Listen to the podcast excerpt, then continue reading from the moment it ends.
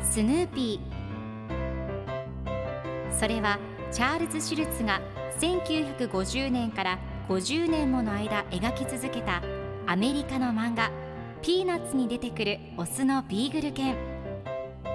主人公の少年チャーリー・ブラウンの飼い犬です。気が弱くて自分に自信が持てないチャーリー・ブラウンをはじめいろんな個性を持つ子どもたちが繰り広げる人間模様に人生の哲学を感じるのは私だけでしょうか？Peanuts Dictionary Peanuts Dictionary.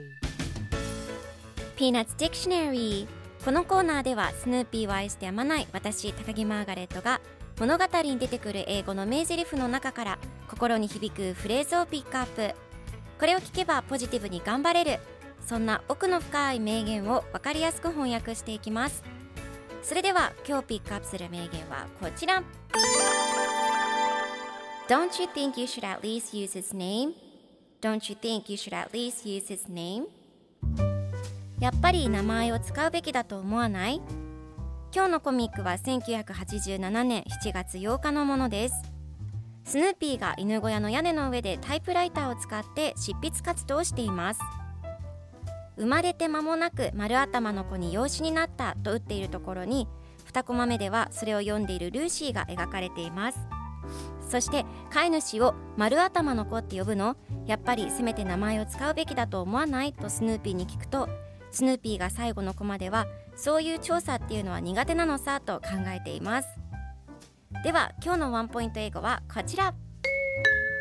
At least 少なくともせめてという意味です。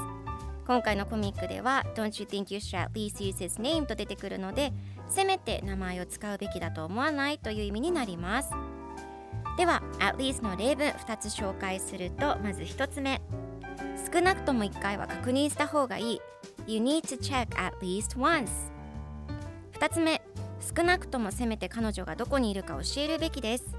At least tell her where she is それでは一緒に言ってみましょう Repeat after me At least At least Good job